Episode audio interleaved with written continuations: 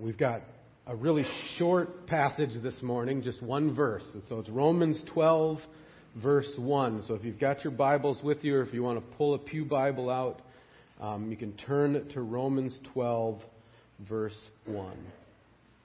It's a short verse with a lot in it and a lot of application that flows out of it. And many people, as they study the book of Romans, say this is the turning point of the whole book, right? Paul's been building up to this point, and now in this verse, he's turning it and turning to become really practical and show the outworking of everything that he's taught so far. And then he writes in verse 1 Therefore, I urge you, brothers, in view of God's mercy, to offer your bodies as living sacrifices, holy and pleasing to God. This is your spiritual act of worship.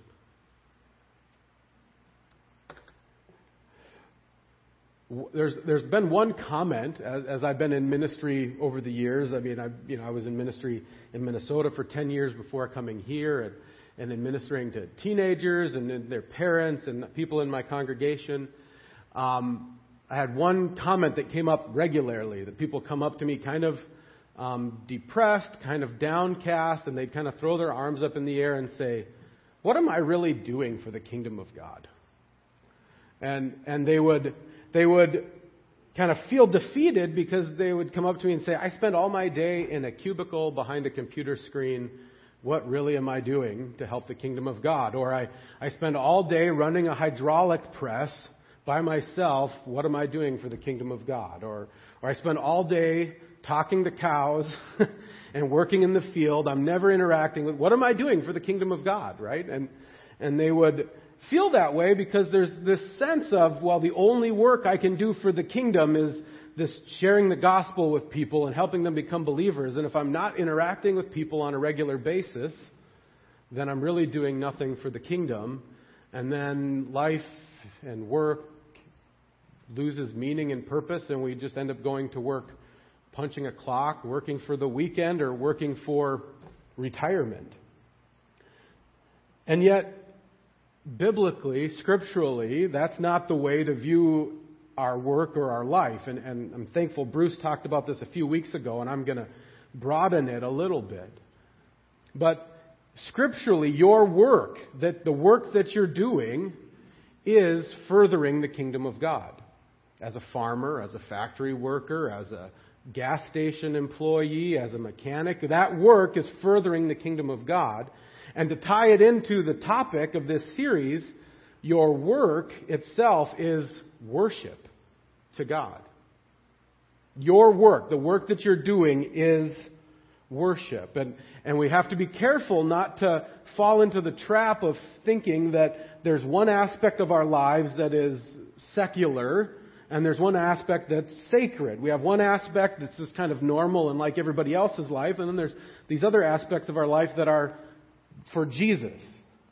And uh, as I was reading that this week, I was remembering this little teeny devotional booklet that Zoe has, and the name of it is Jesus Wants All of Me. And I thought, that's exactly right. Jesus doesn't want just us to have these different compartments in our lives. Well, this area is worship, and this is just regular life stuff. No, He wants all of you, every single aspect of your life, and He wants it all to be worship to Him. That means working. That means on the golf course. That means raising kids. And that means taking out the garbage. That means in the high times and the low times, the exciting points and the, and the distraughtful parts, all of those aspects are to be worship. And that's what Paul's talking about in this passage. He says, I urge you in view of God's mercy, to offer your bodies as living sacrifices, holy and, accept, and pleasing to God. This is your spiritual act of worship. And what I want you to, to pay attention to at the, at, is the very end of the verse. Because he says, this is your spiritual act of worship. And so what he's saying in this verse is this is how you are to worship God. And even to connect it to last week's message where Jesus said, If you want to truly worship me, you need to worship me in spirit and in truth. Now, Paul's saying if you want to truly worship God in spirit, this is going to be your spiritual worship. Okay? This is what it truly looks like to worship the triune God, is to do this. And his answer kind of would catch us off guard a little bit. He says, offer your bodies as a living sacrifice. And you might go, wait, I thought you said this was our spiritual act of worship, and now you're saying we need to offer our bodies. What's the deal with that? And the reality is there's no disconnect between body and spirit. And our spiritual act of worship is, has everything to do with our bodies. And he says we need to offer them as living sacrifices. But um, Calvin, I always find helpful, he says this, I help, helps us understand what Paul means by bodies. He says, he means not only our bones and our skin, but the whole mass of which we are composed. And he adopted this word that he might more fully designate all that we are. Because the members of our body are the instruments by which we execute our purposes, right? So, so you use your body to do everything. Even to pray, you have to use your tongue and your mouth and your mind. And to work, you have to use your hands and your feet and your brain. And some of you have to use your mouth. And you, you use your bodies to do everything. And so Paul says, offer your bodies Everything that you are, every single aspect of your life, offer it as a living sacrifice to God, and that's how you will truly worship. And the word, the word living sacrifice, has this idea of something we have to do over and over and over again. It's, it's not just a one and done thing. Of course, when, when we become a believer and we say, Lord, I'm yours, we're, laying, we're offering our, all of ourselves to Him as a living sacrifice. But you know, if you know yourself, the minute you turn around and you go back, you start grabbing onto little parts of your life and saying, No, these are mine. You can have this stuff, Jesus, but I, I, these are mine. And He says, No. Continually, you have to offer all of your life as a sacrifice to God. Lay it over, over and over and over again, because we want to keep grabbing hold of it ourselves. And it will be a battle that is going to happen until we die. We have to keep laying our lives down, laying our lives down as a sacrifice to God. And that's what it means to worship. And, and I don't know if you remember this uh, definition I gave of worship last week, but I'm hoping you're probably going to hear it a lot. Um, but I'm going to keep, I'm going to keep bringing it up because I think it's really helpful in having us think through our work. That worship is a response of adoration, submission, trust, and joy to who God is and what He has done. And I, you could see some of that in this verse, right? If true worship is laying our lives down as a living sacrifice, that means submitting to God. That means saying, not my will, but your will be done. It's submitting to Him. And Paul says that's spiritual worship. It's trusting God enough to lay your life down and say, I've given you my life, Lord. I trust you to do right by this. And, and as you truly submit and you truly trust, there has to be some adoration of God for being worthy to do that, and there has to be a level of joy. And so I want to get really practical now for a little bit, and I want to take this definition and look at three aspects of our life and how we worship through that. Through our work, through our leisure, and through just some of the mundane aspects of life and help us think through how we worship God in these ways. And so if we start, about, start at work, just your everyday work life, one aspect of worship is adoring God. So how do you give adoration to God when you show up at work? And I should, I should take a little step aside and say, I know a number of you are retired and you're not doing a normal nine to five. But from what I hear, most of you are busier after you're retired than when you were working a 9 to 5. So just apply it to the work that you're doing every day because it's the same thing. How do you adore God when you show up at work? Well, one way is just thanking God for giving you the gifts and abilities to do your job.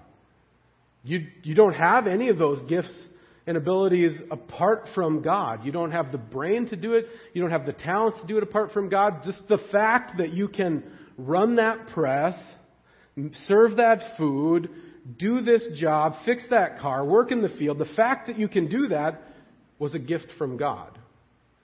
And if He wouldn't have given you that gift, you wouldn't have it. So thank Him for it. Thank Him for just providing us with a job, right? I mean, I know the, the employ, you know, unemployment rate's pretty low right now, but we're still thankful that we have a job and we can provide for our families through that job, and so we thank God for that. But we can also thank God and just give Him adoration for the fact that through our job we're able to serve people. I think we forget that sometimes. I know, I, you know, I worked at a factory for a number of years, and I was tearing apart alternators. That was my job. They came in nasty, dirty, and I had to rip them out into parts, to clean them up, and then give them to somebody else to restore them. And you don't think of that every day like, hey, I'm serving people by this. I'm helping people get cheap alternators. But the fact is, I was. I was serving people through my job every day. And every single job you have is an opportunity to bless somebody with it. Even if it's not immediate, you're, you're doing that. And so you can thank God for just being a productive person, member of society, that you can, you can bless them. Another uh, well known verse is this from Colossians, and I think it helps us understand another way that we can just adore God in our work. He says, Whatever you do, work at it with all your heart, as working for the Lord, not for men. Since you know that you will receive an inheritance from the Lord as a reward. It is the Lord Christ you are serving. I mean, this is another way to show adoration to God through our work. That when you show up at work every day, you acknowledge, I'm doing this for Jesus. I'm not doing this for my boss. Sure, my boss has authority over me, but I'm doing this for Jesus. I'm caring for this person for Jesus. I'm fixing this car for Jesus. I'm whatever. I'm doing it for Him. And you show Him adoration by He's worthy for you to do that work for Him. But it also says, do it with all your heart. It doesn't mean just because we're working for Jesus, we're just going to slack off. No, go in there, give it your all because you're working for the King of Kings. The God of the universe is your boss and you're working for Him. So get in there and do it with all of your heart. And by doing that, you're going to adore God. But worship also involves submission.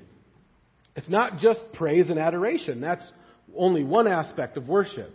But when we submit to God in our work, that means, like I just said, admitting that God is our boss. And so we do our jobs in a way that brings God glory and not man glory.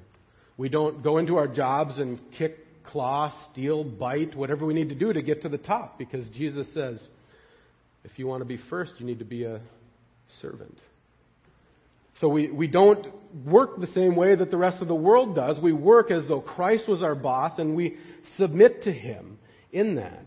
And we, we also submit to Him by just simply accepting the job that He has given us. Even if it's not exactly the one that we want.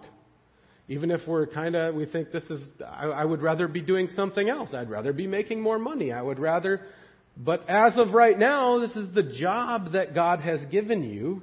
And so an act of worship is saying, All right, I receive this as a gift, Lord. Thank you. That's worship. It's also trusting God, trusting God that this job is enough. Right? When bills are tight and it's hard to go, you're going from paycheck to paycheck to paycheck, it's tough to think is it's tough to trust that this is the right job for you and yet God has given it to you for now.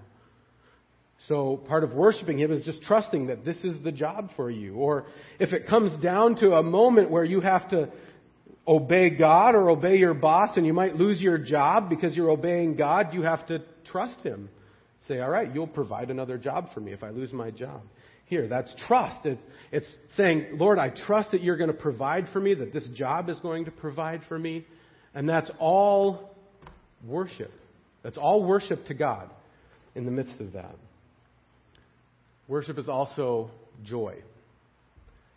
Doing our jobs joyfully, working heartily, giving it all, and finding joy in the work that we are doing brings worship to God.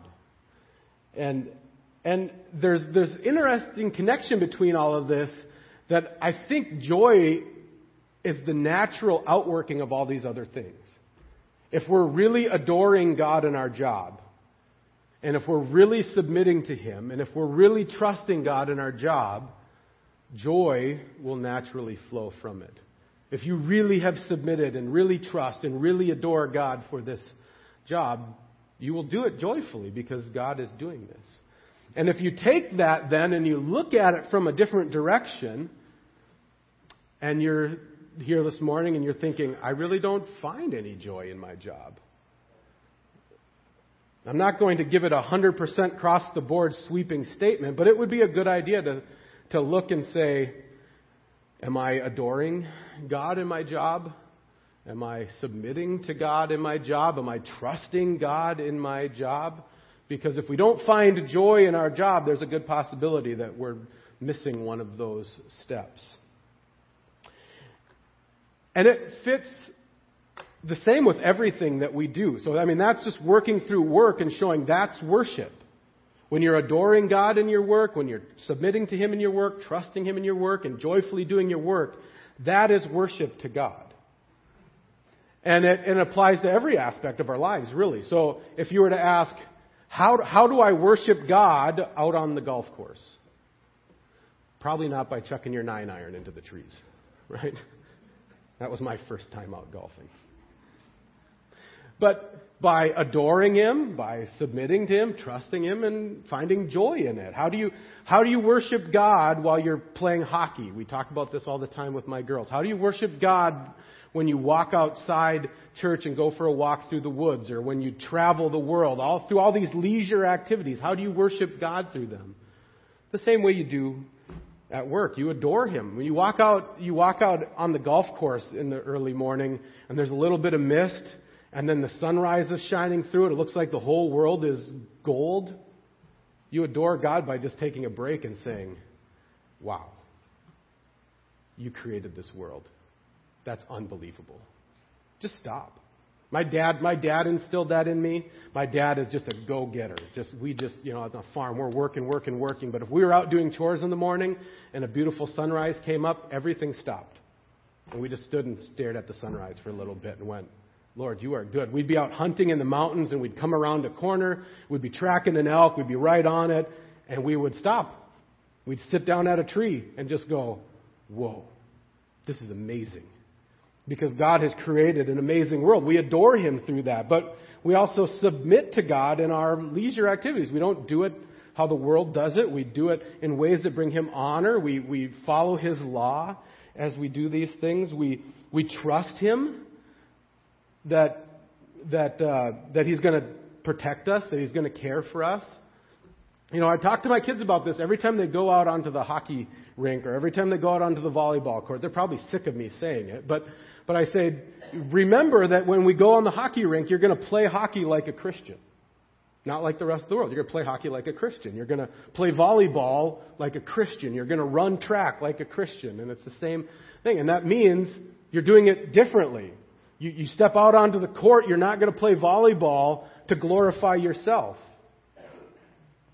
You're not going to play basketball or baseball or football to glorify yourself. You're, you're stepping out on the field so that you glorify God. Changes the way you play. It doesn't mean you're a pansy. I mean, I, I, my football coach in college was one of the most godly men I knew, and he really helped me understand how to play football to the glory of God. And he said, Man, we play football. We play knock 'em down, pick 'em up football. He said, You're going to see this guy, you're going to take him seriously, and you're going to knock him on his can. And then you're going to pick him up, swat him on the butt, say, hey, we're going to do it again next time. And then you go and you do it again. And it's not taking cheap shots, but you're playing heartily as to the Lord. It's the same with golf. It's the same with walking in the woods. It's the same with any of those things. You, you play that way. And you worship God by just finding joy in it. I was thinking uh, this morning of Eric Liddell. Have you guys heard Eric Liddell from Chariots of Fire? There's this yeah, he was a you know Olympic runner, and there's he has this quote where he says, "God created me to run, and when I run, I feel His pleasure." And there's this moment where he's doing something that God created him to do, the gifts that God has given him, and as he runs, he knows that he's doing what God has gifted him to do, and he finds joy in it, and God finds joy in him finding joy in the gifts that he's given him. So we can just, just going out on the golf course and enjoying it is worship to God. Just going out into creation and enjoying it is worship to God. And that applies even to the mundane, though. So our work it applies, it applies in our leisure, but it also applies in the mundane stuff of life. And so uh, this verse, 1 Corinthians 10:31, says, "Whether you eat or drink or whatever you do, do it for the glory of God," which is another way of saying, do it to worship God. So, and I'm assuming most of us, as we ate breakfast this morning, didn't think, Am I worshiping God through my eating my breakfast? You know, as I eat eggs and bacon and what I don't know, maybe cereal, I guess. I'm worshiping God through these things. And you do it the same way by adoring God, by submitting to Him, right? You adore God for giving us a world where there's eggs and bacon and he, he could have made us eat leaves and grass. I mean, that would be, sorry if you're a vegetarian, but that would be bad. But we can eat bacon, and God has given that to us, you know? And, and, and we can say, Lord, thank you for giving this to us. And we submit to God when we eat and drink by, by not, by doing it in moderation, right? Not falling off the track and falling into gluttony, but not falling off the other end and starving ourselves to death. We, we live in this boundary where we eat within the regulations that God has given us. And we trust Him that He's providing this food and He'll provide the next meal for us. But we worship God in eating and drinking by just finding joy in the food that He's given us. I mean, you worship Him by, you take a bite of steak and you just chew on it and you go, this is really good. And God says, I know I made that for you. Right? You worship Him through, through such a simple act like that. But it, it flows over into even the other mundane aspects of life, like doing laundry, taking out the trash, changing the oil, not that I want to talk about this yet, but shoveling snow. We, yeah. we are to worship God in all of these aspects, though, by adoring Him, by trusting Him, by submitting to Him, and yes, finding joy, even in shoveling, shoveling snow. And Paul reminds us of something really important in this verse, though. We're, we're to offer our lives as living sacrifices. We're to worship God with every aspect of our lives. But he says we do it by the mercies of God. That's only through the work of what Christ has done in our life and the work of the Holy Spirit in our life that we can do any of this. You can't do it apart from that.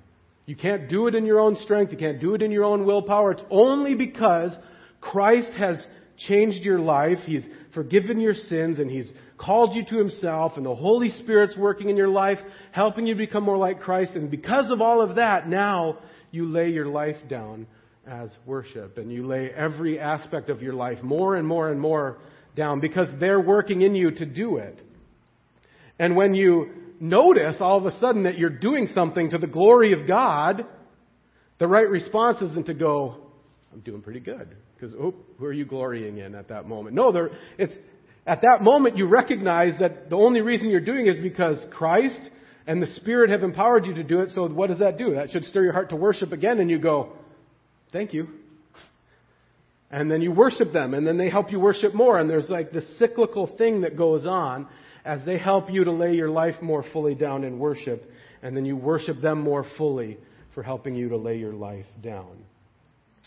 And last week I had said that this was going, this should be the center of our congregation.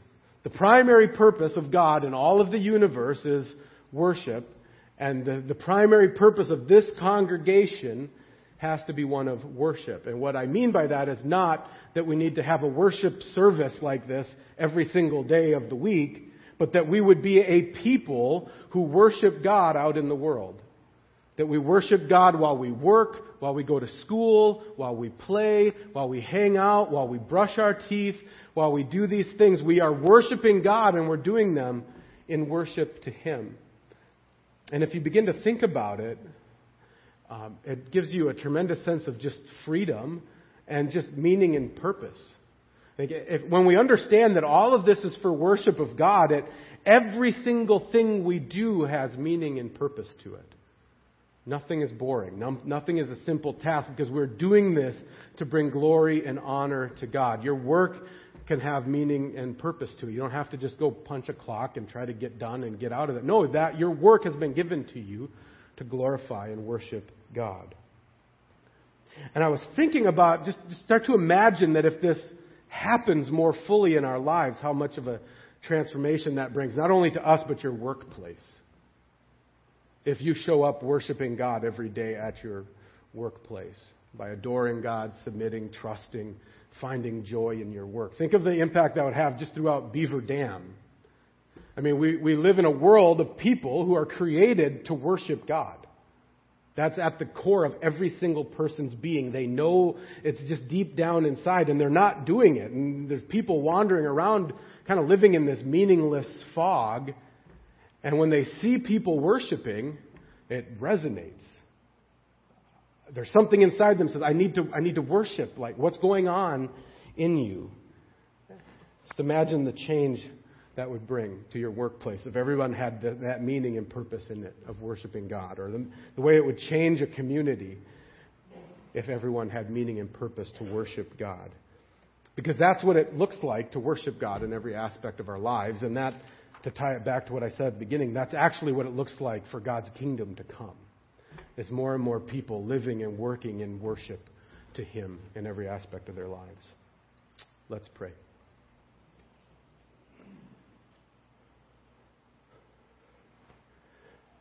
Father, you are good and beautiful and powerful and are worthy of all of our worship and are worthy of every aspect of our lives.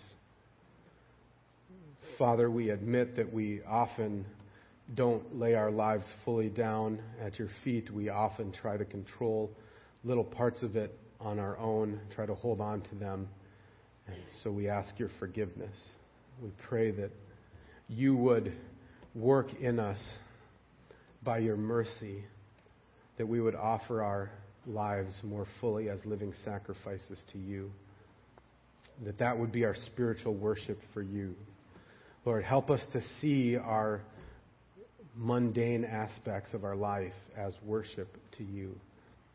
Help us to see the, the leisure activities that we do, whether it's golfing or biking or hiking, may they be worship to you. And may you work in us so that our work that we do in the world would be worship to you, so that you would be praised and gloried and honored in all that we do. And may you use that to spread through our workplaces and spread through our communities so that you would be praised more and more. Lord, we pray that your will would be done and that your kingdom would come. And all God's people said, Amen.